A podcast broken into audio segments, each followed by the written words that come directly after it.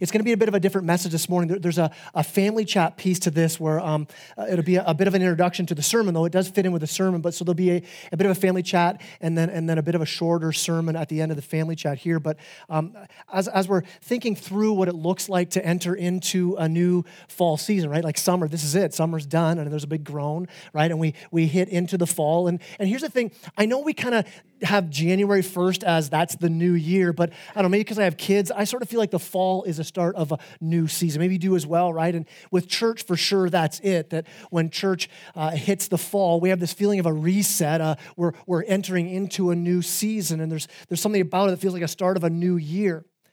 I mean, here's the thing when you, when you do that whole new year thing, you also take some time to look at where we've been, where we are as a church, and I think, man, we've come a long way as a church from a, a, small group of people meeting and praying desperately. God, we want you to do something in our community. Would you, would you raise up a church that you could use to reach the lost and, and, and to care for the broken? And, and God answered that prayer. And we launched out in the, the little school at VK Greer in the gymnasium there. And very quickly, in, in just about two years, that thing grew to where we were having two services. And then eventually it, it filled up right to the back of the gymnasium wall. And, and it was at the same same time, we're like, man, what do we do with this? And, and at that same time, the school's like, hey, we're doing renos. You guys got to leave for the summer. Like, well, we kind of don't fit anymore anyway. And, and that's when we made the, the hard decision, but good decision. We, we need to find a new place. And we, we saw, well, the, the high school in Bracebridge, we're going to have to move there.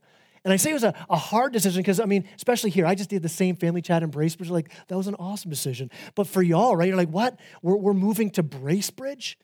And, and we knew that was a good thing to do, but you could, you could feel the tension of what, what do you mean? And, and so what do we do? We, we, I remember talking about this in VK Greer saying, hey, you know what? There's a lot of lost people in Bracebridge. So instead of sending people, we're all going to go together. And so we went down to Bracebridge and we saw God again do something there where he began to, to grow that and we, we were filling up that space into two services. And, and I think about what God is doing. And, and here's the truth there really isn't any great reason for the growth of our church.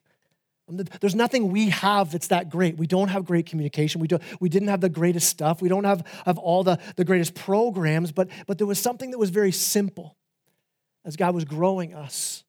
We believe firmly in the power of prayer. We, we lifted high the name of Jesus in worship. We, we, we open up God's word and say, we want to take this at face value. We want to say, God, this is what you're saying. And so we would preach it with, with conviction and, and we want to follow what God calls us to.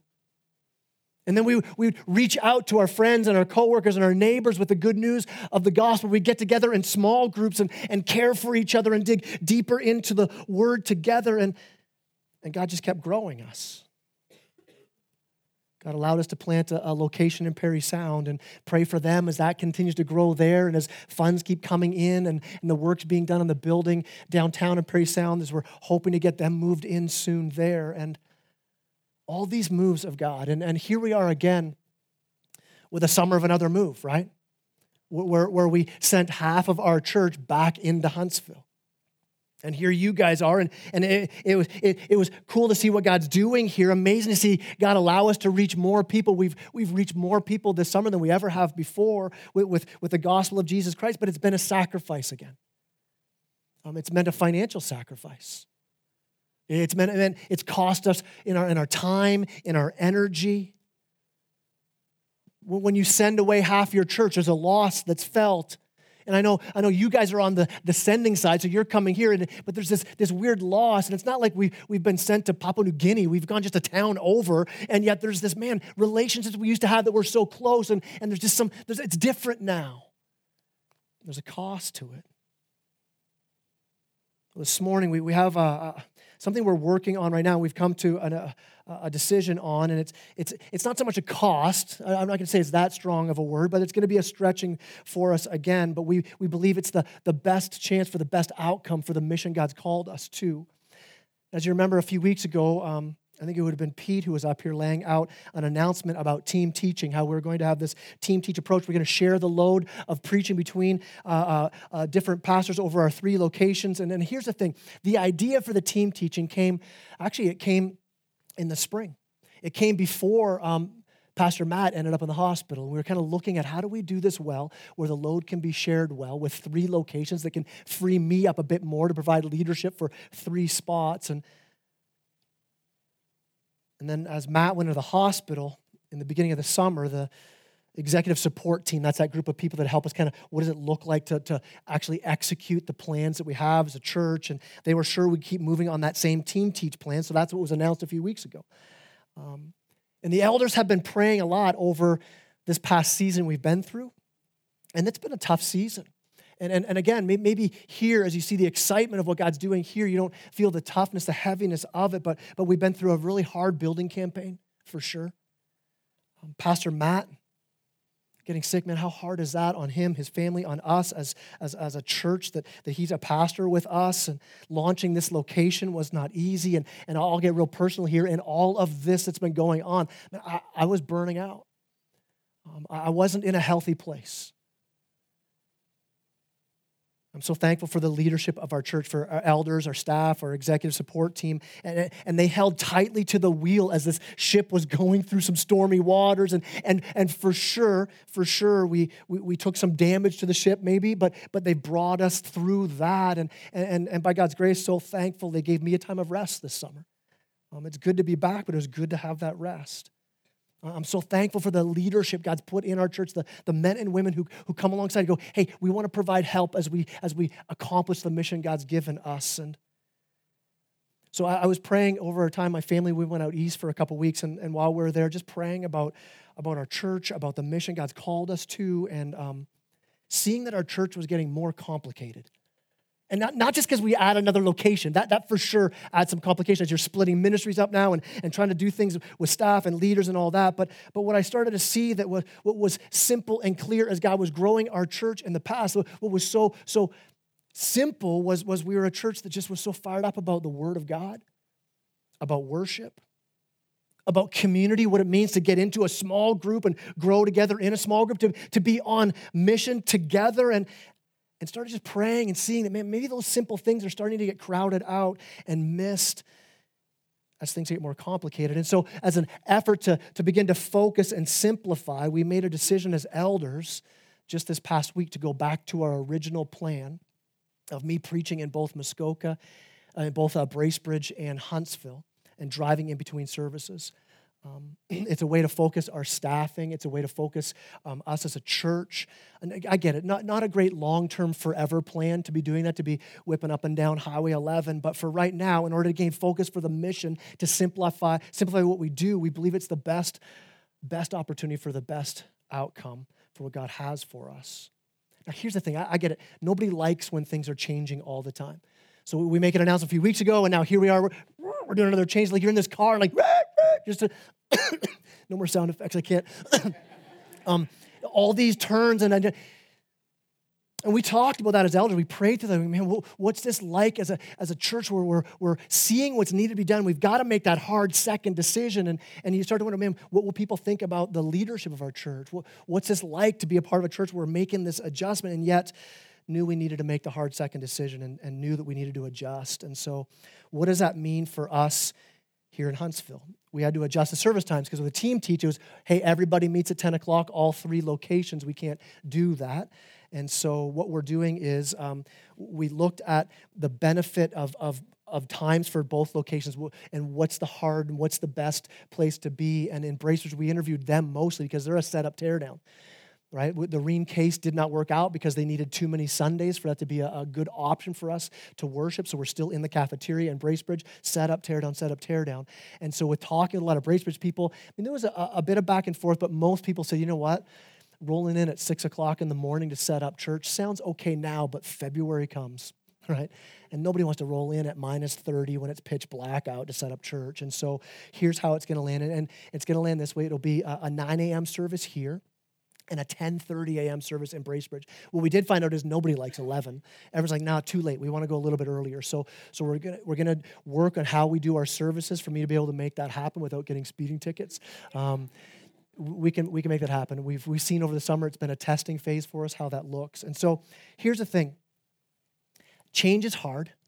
Maybe even times of service is hard. I don't know. There might be people in here going, yes, we get nine. There's other people going, ah, dang, I was hoping for 1030, right? And, and, and here's the thing. There are some people where this impacts, the time actually impacts them in a way where like, this is really hard. Not just a preference. And I'll be really blunt. I don't really care about our preferences, right? And I have no skin in the game. I don't care what time I preach. Like just get me there, stand me up, preach me. Let, let me preach a place, and that's that's all right. We, we're trying to find out what's the best way for us to have the best outcome, and so that's why we landed at those times. Um, now, here's my hope as we move into the fall season. My hope is this: that that now that that's settled and we're, and we're moving forward, that we can fix our eyes on the mission. So, so for leadership, what's that mean? It means we want to simplify. Simplify what we do. Simplify so communication is more clear. Simplify so the mission is more focused. Simplify so that we can care for each other better, grow to know Jesus deeper, reach our neighbors more effectively so that the world will hear the gospel. Because I believe this, I believe that God is on the move in our church, reaching more people. And I'm praying for more. I'm praying, God, would you stretch us more? Would you use us more? Would you, would you, would you cause us to have, have uh, just more opportunities to give our time, give our energy, give our resources? Why? To reach our families with the gospel, to reach, to care for each other as a church, to reach out to our neighbors and beyond, to the ends of the earth for God's glory. That's our hope. That's our mission. So, so, let, me, let me pray. We're going to then dig into the book of Acts together. Let, let me pray for us first before we dig in. We see what's this look like for this mission to be lived out. So let me pray for us. Heavenly Father, I, God, I, I thank you for this group of people here, Lord. Um, this group of people that you've brought together, that you've grown from just a small number of people praying for what you could do. And God, this, as I look out, is an answer to that prayer. And so, God, we are thankful for what you're building. But God, we also recognize who we are. That if, if you gave us what we actually deserve, we'd be lost for eternity. But by your grace, you've redeemed us through the life and the death and the resurrection of your son Jesus. And so we pray with a desperation. We pray with a deep faith. God, would you continue to do a work in us and through us for our good, for the sake of our communities, most of all for your glory. God, we're thankful that we can know you. We can, we can know your presence. We, we can know that, that because of Jesus, we can be in your presence forever. And so, God, we just pray that we would know you more. That you would send us out as, as, as missionaries here, God, that we be your hands, your feet, your voice to our communities so that more could know.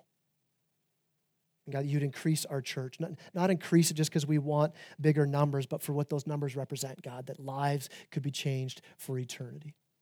I pray all this in Jesus' name. Amen. Amen. So why don't you go ahead and grab your Bibles and turn to Acts chapter 1. Acts chapter 1 is going to be this morning. If you don't have a Bible on you this morning, we have people coming up the aisle right now who have Bibles in their hands. If you throw your hand up, if you forgot your Bible, didn't bring a Bible, grab one of these. Go to Acts chapter 1. In, in that Bible that's been given to you, your phone, your own Bible, however you want to get there, Acts chapter 1. If you're looking for that, it's in the New Testament. So Matthew, Mark, Luke, John, Acts. If you still can't find it, bust out the table of contents, get there. If a person beside you looks at you as, as you're going to the table of contents and they judge you, just raise your hand, point at them, all right? We'll get them out of here. We'll take them right out. Okay, okay we won't do that. Acts chapter 1. Here's the, here's the thing we are looking to be a church that is used greatly by God. And, and so you start to look at, well, well, what would that actually look like? What, what is it for a church to be used greatly by God? And take it one step back. When you say church, like, what are you actually talking about? When you think of the word church, like, what comes to your mind? As the church was launching out here in the first century, in the book of Acts, they were essentially a movement. They were a movement that was, that was built around this conviction that Jesus had died as the only Savior for sinners, that He had risen from the dead to, to save us, to prove who He said He was. And they rallied around that truth on a mission to get that word out. They were rallied around the truth that Jesus Christ was God the Son, that He was the Lord of all creation, that, that all people everywhere need to call out to Him for forgiveness, that they're invited by Him to come home, to be restored. And, and they gather together as the church on this mission. Now, now, the word church used in the New Testament, it comes from a Greek word, ecclesia. Every time you see the word church in the New Testament, it's this Greek word ecclesia, which, which means the called out ones or are ones called out together. It, it's a group that's been called out together, it's people gathered around a mission. Over the years, though, things changed. In fact, pretty soon we, we now get our word church from a German word, Kirch, I think it's said. If there's German people, you can correct me. All right, it's this German word, Kirch, and, and that's where we get our English word church from. Here's what that word means that German word means this a sacred place where you gather for religious purposes. Can, can, you see the shift? Can, can you see the drift that's happened?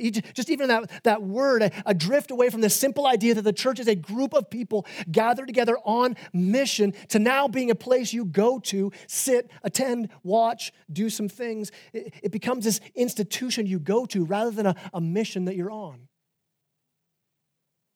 Now, here's the thing every generation has battled with this constantly being wooed by, by our flesh, by the devil, for sure, being wooed away from what God's called us to as a church, a group called out together to be on mission, to being this place where I go for my needs to be met. I go for this event that happens,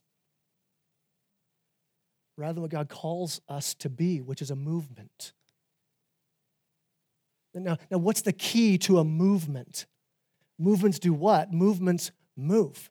I mean, that's the whole point of being a church. For, so, for you and I here at, at Harvest, are we really a movement? Do we just attend, or, or are we actually on the move as a church?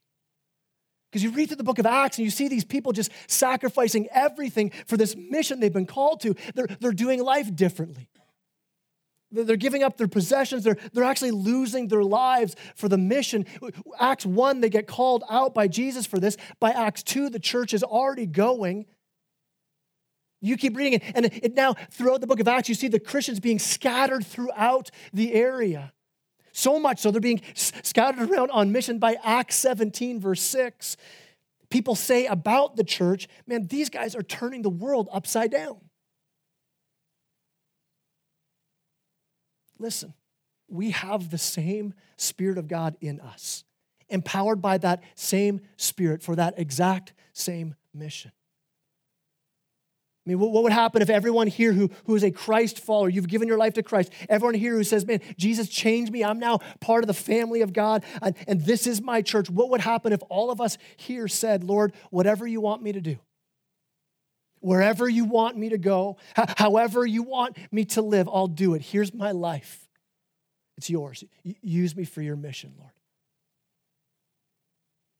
I mean, look here at the book of Acts, verse 6 of chapter 1. It says that when they'd come together, they asked him, Lord, will you at this time restore the kingdom to Israel? So, what's going on here? Jesus, he had, he had died, he had rose again. Now he's gathered his disciples with him. They're up here on this hillside and they're saying, Hey, Jesus, what's the plan? You've now accomplished what you've come to accomplish, which is to die for our sin. You've been raised again from the dead. What's the plan now? Verse 7 He said to them, It's not for you to know the times or the seasons that the Father has fixed by his own authority. Okay, you understand that the, Left Behind series hasn't been made yet, so nobody knows, right? It's a joke. It's a joke. Right? So Jesus says, guys, it's not for you to know that. But look what he says, verse 8. But you will receive power when the Holy Spirit has come upon you. And you will be my witnesses in Jerusalem, in all Judea and Samaria, and to the ends of the earth. He says, when, the Holy Spirit's come upon you, you, you guys are going to be my witnesses. Now, that, that word there, witness, it's just a legal term. It just means a person who's a witness. It's a person who says, This is what I saw. Or you, you don't need a, a, ton of skill to be a witness. You just need to say, This is what I saw happen. You, you tell people what you saw. You're not, you're not, it's not about what you do, it's about what somebody's already done, and you're telling them about that. And Jesus says, This is how you're my witnesses. You're my witnesses in all the earth. You're my witnesses in your hometown. You're my witnesses to Samaria, people that aren't like you. You're my witnesses to the ends of the earth. Can you imagine the disciples? That's a big job, Jesus. Tell you what, man, you, you lead the way. We're there. You, you, you take the first step and we're following you. Let's do this together. And then, then look at verse 9. And when he said these things, as they were looking on, he was lifted up, and a cloud took him out of their sight. And while they're gazing into heaven as he went, behold, two men stood by them in white robes and said, Men of Galilee, why do you stand looking into heaven? This Jesus who was taken up from you into heaven will come in the same way as you saw him go into heaven. You catch what's going on there? Jesus gives this huge announcement, the biggest job you could ever imagine. He gives us this huge assignment and then, and then, then he leaves. He says, Hey, hey, you fishermen and tradespeople and tax collectors, here's the job. Guys who probably haven't even left their hometown very much. So you're going to go to the ends of the earth. Like, really, Jesus, the, the whole world? Do you know how big the world is? Jesus like, Yeah, I made it. I know how big it is, right? I heard it said this way never has a more important job been given to a less qualified group of people.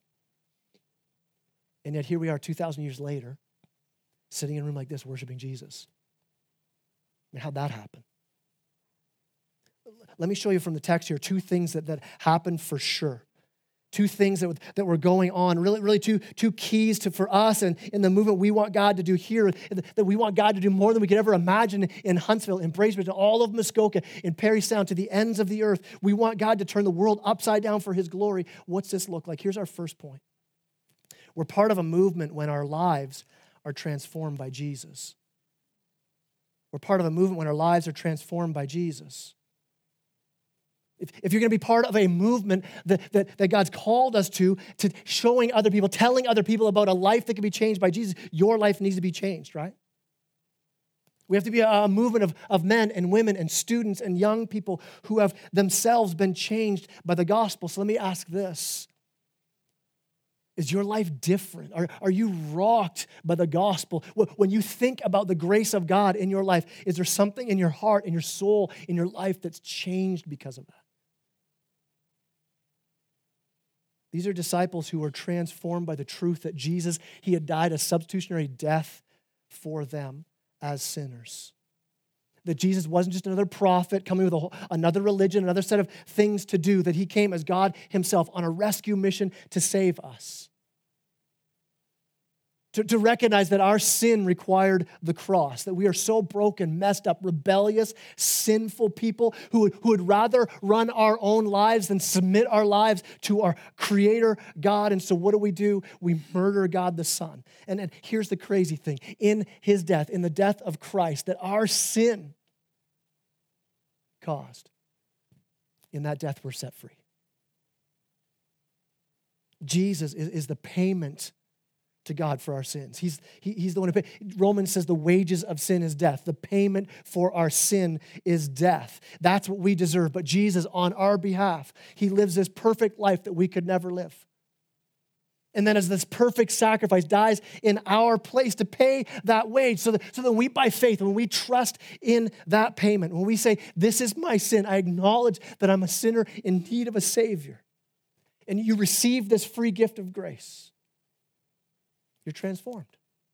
You, you go from a child of wrath to, to a child of grace. You go from being an enemy of God to being a part of his family. You're, you're transferred from the kingdom of darkness into his eternal kingdom of light. I mean, that's unbelievable. I mean, they, they believed Jesus was who he said he was, that he rose from the grave. And listen, listen, you're thinking, yeah, of course they believe it. No, it was hard for them to get their heads wrapped around that idea because of the, the faith they were raised in. I mean, they, they were raised in a religious system that said that the Messiah would come and then he would be a, a powerful political ruler that would set them free from the Roman oppression they're under. Not a suffering servant who would die in weakness on a cross and be raised again, but they believe. Why they believe? Because they saw with their own eyes. And say, man, if this is true, if God, the Creator, if, if Jesus Christ would die for rebellious children, I mean, this, this grace is amazing. And it changed everything for them. And for them, they're like, if this is true, this message needs to go out. If, if Jesus Christ is the only hope for salvation, we need to get that out to the world. They're not caught with, well, well, there may be multiple ways to God. No, when you see the cross, why would God send Jesus to the cross if there are other ways for people to be saved? I mean, how cruel would God have to be? When Jesus is in the Garden of Gethsemane and he's, he's calling out, saying, Father, if there's any other way, let this cup of judgment pass from me. If there's any other way to rescue. Imagine God saying, Well, yeah, there are a lot of other ways. There are many paths. If people are just sincere, and good people, But tell you what, we're still going to go through with you taking the crushing weight of sin on your shoulders. It doesn't make sense. Jesus himself said, I'm the way, the truth, and the life. No one comes to the Father but through me. And don't we get that though? Maybe you've experienced it where, where you try harder and harder to be perfect. People try so hard to get themselves right, and we always end up more broken and messed up. And then God steps into that mess, into that sin and brokenness, and says, I'll do what you could never do. You, you can't pull yourself up by the bootstraps. You, you, you can't be perfect and holy on your own. So, so Jesus says, I'll do it for you, and I'll take your punishment and I'll save you with his gift of grace, and you'll glorify me forever. Now, he, here are the disciples, and, and seeing that Jesus gave his life for them, now, seeing that, man, what does that do to them? They, they look around and go, man, nothing else on this earth holds any value compared to Jesus. Everything else can be laid aside. He's worth giving away my whole life. Everything else around me is temporary. Temporary. But lives changed by God, that's forever. I mean, the, the, grace they saw was this that, the, that Jesus they, they were with for three years, that Jesus who stared down hurricanes, that, that Jesus who, who spoke to, to powerful demons and told them to shut up, that, that Jesus who healed the sick and raised the dead on the cross gave up all that power, all that position for them, for you for me to, to give his life as a sacrifice for our sin. And what's that do for them? When they get to Acts chapter 4, and, and they're dragged into court because they're talking about this grace, this, this goodness of Jesus Christ. And, and the, the officials there said, Hey, if you keep talking about Jesus, we're going to kill you. And Peter and John say, like, well, you know what? Do what you got to do. But we can't stop talking about Jesus. Because when you've been changed by the gospel of Jesus Christ, you are changed and transformed. Was talking to Pastor Omar a while ago about asking him if he misses Canada. If you don't know who Pastor Omar is, he's, he's the, uh, uh, one of our guys that we've planted a church in Mexico City with him. And, and, and he came to Canada, immigrated to Canada as a refugee. It was the only way he could get out of Mexico and, and found a way to come as a refugee to Canada. Comes to Canada, escaping that. Doesn't know Jesus when he, when he comes to Canada, but gets Canada. And a, and a group of Christians in Toronto meet him. He can't speak a word of English. They go, hey, let's help you. They introduce him to Christ. He gets saved, transformed by the gospel. And what happens? He begins to stir, God begins to stir in his heart the, a call, mission to go back to Mexico. You know, think about how, how nuts it is.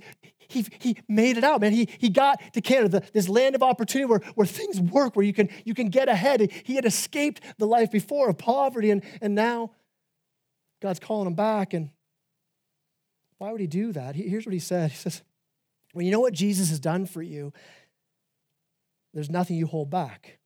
You spend your life for him. He says, There's nowhere I wouldn't go, nothing I wouldn't endure for him. Listen, when you taste the goodness of God's grace, you spend your life for God's glory. When you taste God's grace, you spend your life for God's glory. So here's my question for you Have you been changed by God's grace? I mean, has it captured you to the point where you, you just can't stop talking about it and you're, you're willing to go anywhere with it, give up anything for it? And if you're not in that place, listen, this, this may sound harsh, but, but if you're not in that place, you're not actually part of the movement that Jesus called you to. Here's my hope this year as we start off in the fall. I don't have a hope to, to motivate us to a mission, but I want to continue to point us to a holy, awesome God who looked on us in our sin and rebellion and said, I love you. And his grace saved us. Because when we, when we have our eyes fixed on that, we're captured by the grace of Jesus. We don't need to be motivated. We don't need a mission Sunday to get us fired up. I mean, I can't imagine Peter and John saying, man, we better get some sort of a, a mission event together because maybe James isn't so fired up about the gospel as James is losing his life for the gospel, right? Why would they do that? Because they knew the grace that was poured out on them at the, at, at the cross. And I don't say this to condemn, but I do say this to plead with us as a church. I don't think you can really say you've been changed by the grace of God and then spend your life sitting on the sidelines.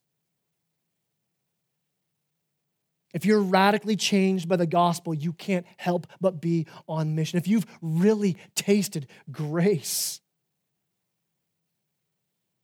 I would say this if you're holding back, you, you, you might not actually believe the gospel. Or, or maybe your heart has grown so cold, so apathetic I mean, how, can we really believe what we say we believe about Jesus and, and not be telling people about it, not, not be giving our lives for that mission to go forward? And, and I believe this it's not a motivation problem, it's a belief problem, it's a vision problem.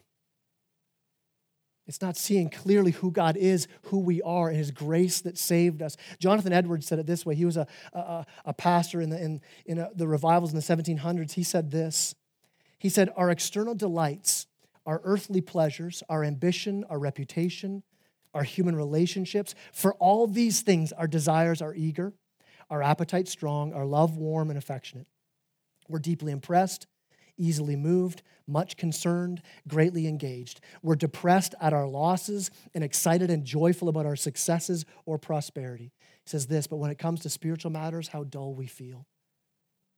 He says we can sit and hear of the infinite height and length and breadth and love of God and yet sit there cold and unmoved. If we're going to be excited about anything, shouldn't it be our spiritual lives? Is there anything more inspiring, more exciting, more lovable, and desirable in heaven or on earth than the gospel of Jesus Christ? He said we should be utterly humbled that we're not more emotionally affected than we are in church. I mean, let, us spend our time as a church digging into God's word. Let's see who He is holy and awesome, who we are saved and redeemed, enemies made family. Let's be in awe of that grace. Let's see how, how that changes our view of the here and now. How that changes how we view people in our community, how that changes how we view people's opinions of us, our priorities. I mean, the apostles were transformed by this gospel of Jesus Christ. My question is have you been?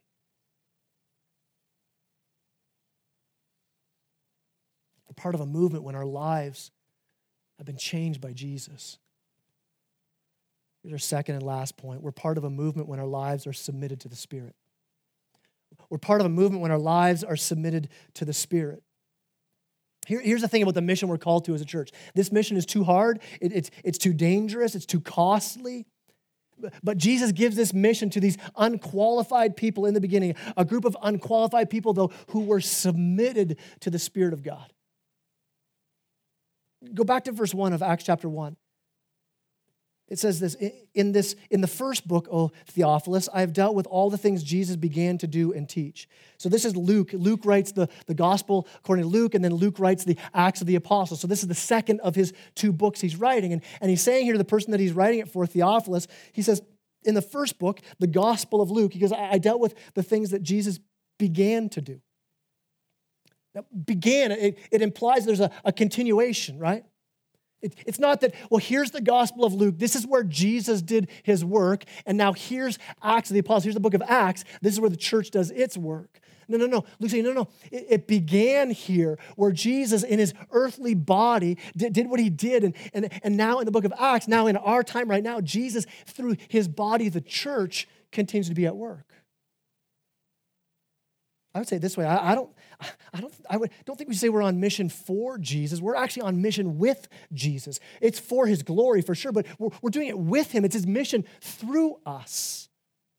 I love that. It says in verse 8, Jesus says, You'll receive power, and the Holy Spirit has come, and you'll be my witnesses in Jerusalem and all Judea and Samaria and to the ends of the earth.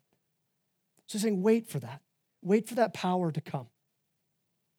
Now, I don't know if they were like type A personalities in the disciples, and maybe you're that way, and, and you just hear this huge mission where Jesus, hey, hey, here's what we're gonna do. You're gonna go with this, this gospel, this transformation uh, uh that people can have. You're gonna take to the ends of the earth. And he says, now wait for the Holy Spirit. If you're type A, you're like, what? Man, I've already written down nine things while you were talking that we need to get accomplished. I got, I got, it, I got it itemized out. It's alphabetized. Man, I, I got the books we need to write. I got the conferences we need to have. I got the things we need to say. Like, let's do, get on this. It's like, no, you're going to wait until the Spirit comes. Because I'm going to do this through you. I'm going to empower you. And then you read through the book of Acts, and the rest of the book of Acts is simply just the church following the lead of the Spirit. You, just read, you see this, and the Spirit led them here, and the church went here, and the church moved out from here. And, and then here's what happens you read the book of Acts, this, this group of people just submitted to the Spirit. The book of Acts ends, and it just ends on this like cliffhanger. If, if the book of Acts were a movie, you get to the end, the credits would roll, you're like, that's it?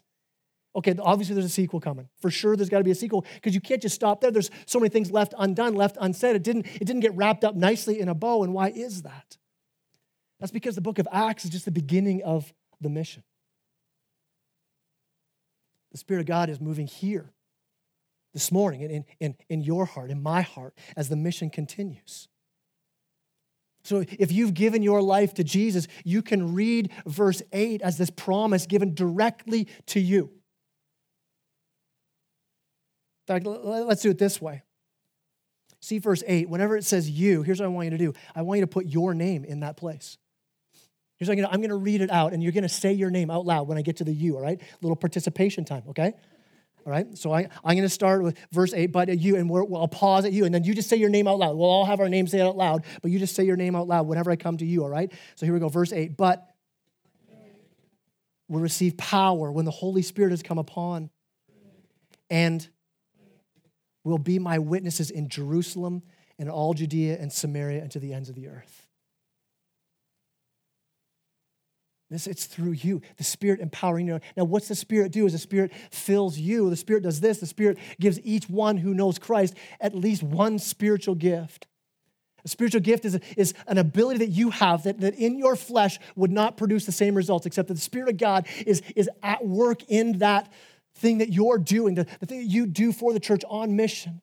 We're going to talk this fall. We're going to, this year, we're going to have a sermon series on the spiritual gifts because here's what I want. I want us to know if you would sit here and go, I don't actually know what my spiritual gift is, you wouldn't be using it to its full effectiveness, right?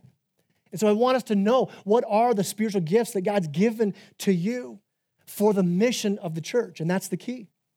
The spiritual gift is never given for the gift to get all the attention. It, the purpose of it is the mission of the church. And so I want us to dig in on what does that look like? But you've been given a gift by the Spirit of God to be used in His power.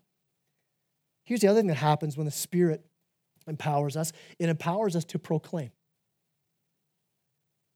You, you see this throughout Acts. Go to chapter 2, verse 4.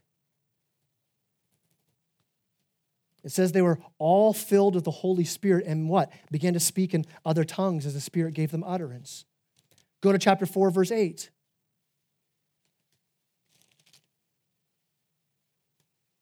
Then Peter, filled with the Holy Spirit, what did he do? Said to them, and Peter preaches a sermon filled with the Holy Spirit. Go down to verse 31 of chapter 4. What's it say? And when they'd prayed, the place in which they were gathered together was shaken. They were all filled with the Holy Spirit and what? Continued to speak the word of God with boldness. Go to chapter 9, verse 20. The Apostle Paul, saved, has the Spirit now. And what's it say in verse 20? Chapter 9. And immediately he proclaimed Jesus in the synagogues, saying, He is the Son of God. You see this over and over again. So let me ask you this Does that describe you? where you regularly proclaim the good news of Jesus Christ, where you regularly talk about God's word to bring people to Jesus. Because here's what I believe if the Spirit is filling you up, the Spirit spills out. Do you see that happening in your life? Now, here's what we can say. We say, hmm, that's a tough one, Pastor Kai, to actually go out and proclaim and, and like to witness to people and talk to them about Jesus, man. I don't know if I can make that happen. But here's what I believe if you submit yourself to the Spirit, filled with the Spirit, you actually have what it takes. I love what Jesus says in Matthew chapter 11, verse 11. He says, Hey, they're asking who's the greatest prophet? And Jesus goes, The greatest prophet who ever lived was John the Baptist. That's Jesus' opinion. He was the greatest. Then he says this He says this, but the least, the least in the kingdom of God is greater than John the Baptist. I mean, think about that. Think about who the least talented or capable person in this room would be, right? It's got to be somebody, right? You do the math, you're going to figure out someone in here would be the least capable, the least able, the least talented, right? Maybe you're like, I think that might be me. Maybe God's going, yeah, it is you, right? Maybe to, let's turn to your neighbor and say, you're the least. No, don't do that, right? So maybe that's you. You're like, yeah, maybe I am the least. And, But listen what it says. Jesus going, hey, as the least in this room, you are greater, greater than the prophet John the Baptist. Because Jesus died and rose again, and you're now filled with the Spirit. That puts you in a different place. Now filled with the Spirit of God. Don't let Satan convince you you can't step out on mission that you can't speak. Jesus says, listen, listen, with the Spirit of God in you, even as the least, you're greater than John the Baptist. Called to be a witness. Called to be a witness. Here's what you're doing. You're just sharing. Here's what Jesus has done in my life. Here's what God's doing. Here, here's what Jesus has done on the cross. And I, I, get it. This it's it's hard to step out on mission that way, isn't it? Because we're living out the gospel and we're speaking out the gospel. And the living part can be tough sometimes. But here's what I love. I love that we're preaching a message of grace. I don't have to be perfect at this. And when I'm not perfect, I get to preach grace all the more. See, this is what Jesus has done. He's done it for me on my behalf. He was the perfect one. We live it out but here's the tough part we also speak. Now, I used to be caught up in this. I used to be caught up in the, you know what? People will see Jesus in how I live. It's probably better. I don't talk and they just see Jesus in my life. And, and yeah, there, there's, there is good to that. But, but here's what I would say the next time you, know, you go home and you flip on Netflix to watch your favorite movie, watch it without the sound. You're going to lose a lot, right? If we're not actually speaking the word, saying, This is why I live this way. I'm not just a good person. In fact, if you knew me, you know I'm not a good person at all, but Jesus was good. I don't want to add more to your life by saying you need to, you need to be a witness in our community. I, as you heard as we started this, I, I want our church to be crazy simple.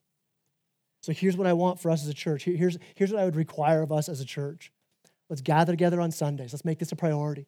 Gather together for worship, to, to be in the Word together, to be encouraging for each other together. Gather here. And then a night a week, let's give a night a week to a small group. We get it together with other people to dig into the Word together and do life on mission together. Here's, here's what I'm saying. As a church, we don't want to build a church with a billion programs. I'd say this way I have zero desire to start a harvest soccer ministry. I don't. I don't. Our town does soccer way better than we ever could. So why do I want to round up all our kids? Go, no, play soccer with us. I would say, how about this instead for a ministry? Go play soccer. Let your kid join the sports team. You go with them and you start to get to know the families that your kid's playing soccer with to bring the gospel out to the soccer field. That's a way better ministry. I heard it said this way we can be really busy people. Here's the key, though be busy with people. Just, just do life with people. And I, I don't want to have a church where I give you more and more reasons for us to gather here together. I love you. I love hanging out with you. But there's, there's something about me. I think we're called to go. I don't want to overschedule our church so much that you're never out on mission. Now, in saying all that, I get it. Talking about Jesus is not easy. you have to step outside of your comfort zone. Here, here's the cool part the person you're talking to is really uncomfortable too. So it's great, right? You're both uncomfortable in this conversation. I get it. It is awkward. It's hard. And I got a huge advantage over you because they, people can say, hey, what do you do for a job? Oh, I'm a pastor. Now they expect me to talk about Jesus, right? But it, it's, still, it's still awkward. It's still hard to do that. But here's, here's what I've been thinking. I've been reading lately a lot, and as a family, we've been listening to, to audiobooks a lot about, um, about people who gave their lives for the cause of the gospel. Men and women who gave everything for the gospel.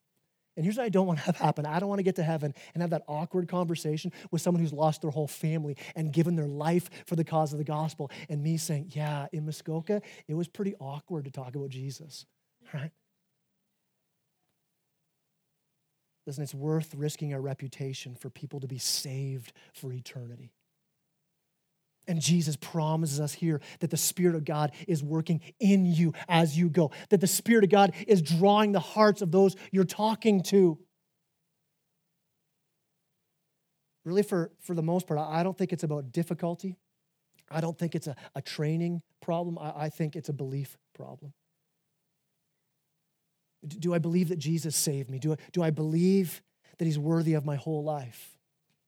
Do I really see the gospel clearly? Because Charles Spurgeon, an old pastor, said this. He said, If Jesus is precious to you, you will not be able to keep your good news to yourself. You'll be whispering it into your child's ear. You'll be telling it to your spouse. You'll be earnestly imparting it to your friend. Without the charms of eloquence, you'll be more than eloquent. Your heart will speak, your eyes will flash as you talk about His sweet love. When you meet grace, your life is transformed. You're filled with the Spirit. You move out on mission. So, quickly, what's that look like for us here at Harvest? What's that mean for us as a church here? I mean, our mission is this we, we want to see the lost saved, we hope to grow. We, we did this whole sending our half our church into Huntsville because we want to see more people hear the good news of Jesus Christ. So, so if you're part of like the, the harvest thing and you've come here and like, oh, good, I'm so glad we split up because now we're back to a small church and I love this. That's not our goal, just so you know. We want to see this thing grow. We want to see more people hearing about Jesus. And then, then we want the saved to be matured and multiplied. We, we want to focus our energy into our small group so that we care for each other. We, we grow together in the Word, not just getting together for coffee and hanging out, but actually in the Word, digging together as couples, as families, as ladies, as men, as youth. Let's get into the Word. And, and then as, as the saved are, are matured and multiplied, we're sent out on mission. I would say this this room is filled with the actual pastors of the church. The ministers of the church is in this room right here. The ones being sent out. It's, I say this all the time. It's not about us hiding out and huddling up in here and just waiting for Jesus to come back. That's not the church. We're called to go out. And so our small groups will continue to multiply. Yeah, it's uncomfortable when that happens when you, when you just get to know people and spend two years together. Like, man, we got to multiply this small group. Our, our goal for small groups is not for us to find our, our, our best friends we're going to huddle together with for the next 50 years. Our goal is mission. Being changed by Jesus and, and sent out. It's, it's why we did this Huntsville plant. It would have been way easier not to do this, you know to just stay embraced, just keep doing the thing we were doing, the, the money that's been spent, the, the, the, the ministries that, that need to be worked out, the, the friendships that are now missed as we've done this. It would have been comfortable to keep doing our own thing, but the mission is that we move and we go. Don't fall out of your chair, but I, I can't wait to the next plant. Till we find out where God wants us to go again. Okay, don't worry. It'll be a little bit of time before we do it. We're not doing that next week, right? It's never comfortable, but it's always worth it. It's worth it to go out on mission. It's worth it for our small groups to, to be thinking outside, go, man, what can we do as a group to reach our neighbors? It's always worth it to reach out. So, so what am I calling us to do as a church? Here's a few things I'm calling us to do as we join this movement. Would you pray? Pray. Pray for the power of God in your own life, in your family's life. Pray for the power of God to move us out of here. Pray for your heart to be changed by the gospel if you find it cold and apathetic. Pray for the lost, the hurting, the broken. There's nothing you can do. Pray, give. Give to what God's doing. This is not a sermon about giving, but, but listen, for us to be on mission together, it does cost. We know that it, it takes funds. And so, so we're trusting that God will continue to provide through what we give, and, and then He'll use that to continue to change hearts and lives as we trust Him with our stuff. Pray, give, serve. We need you to serve. We, we, need, we need people to serve. And our Harvest Kids, it continues to grow. I mean, we're outgrowing the space, I think, already, right? That's good, though. That's a, a healthy church, okay? Really healthy church. That's a, a healthy church that we could do that.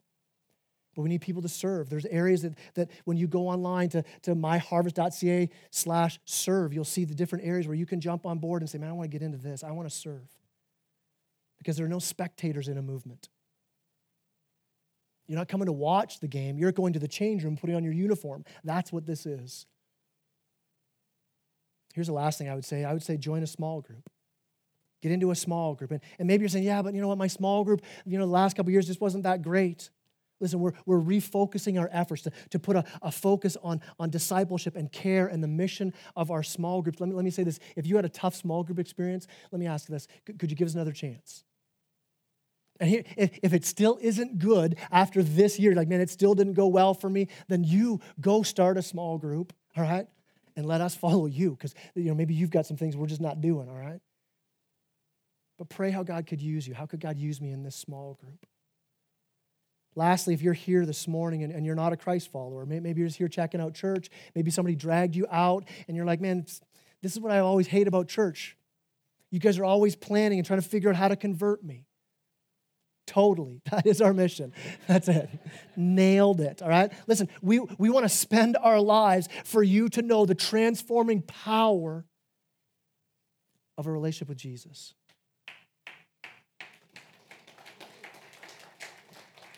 Why? Because we believe that the wages of sin is death, and you either pay for that sin in hell or you, you trust in Jesus that He paid for it on the cross. And we believe that God loved you so much that He created you. He loved you before you were born. He's, he's then been pursuing you with his love. And, and he died on the cross. Jesus died on the cross for you to redeem you, to bless you, so you could be with him for eternity. Now, how can I say I believe that and not at least tell you about it? Not to cram it down your throat, but say, man, you better check this out. Take the time to see if Jesus is the real deal. That's what we're about. We say this all the time. We're all about Jesus. We're about following him on the mission he's called us to.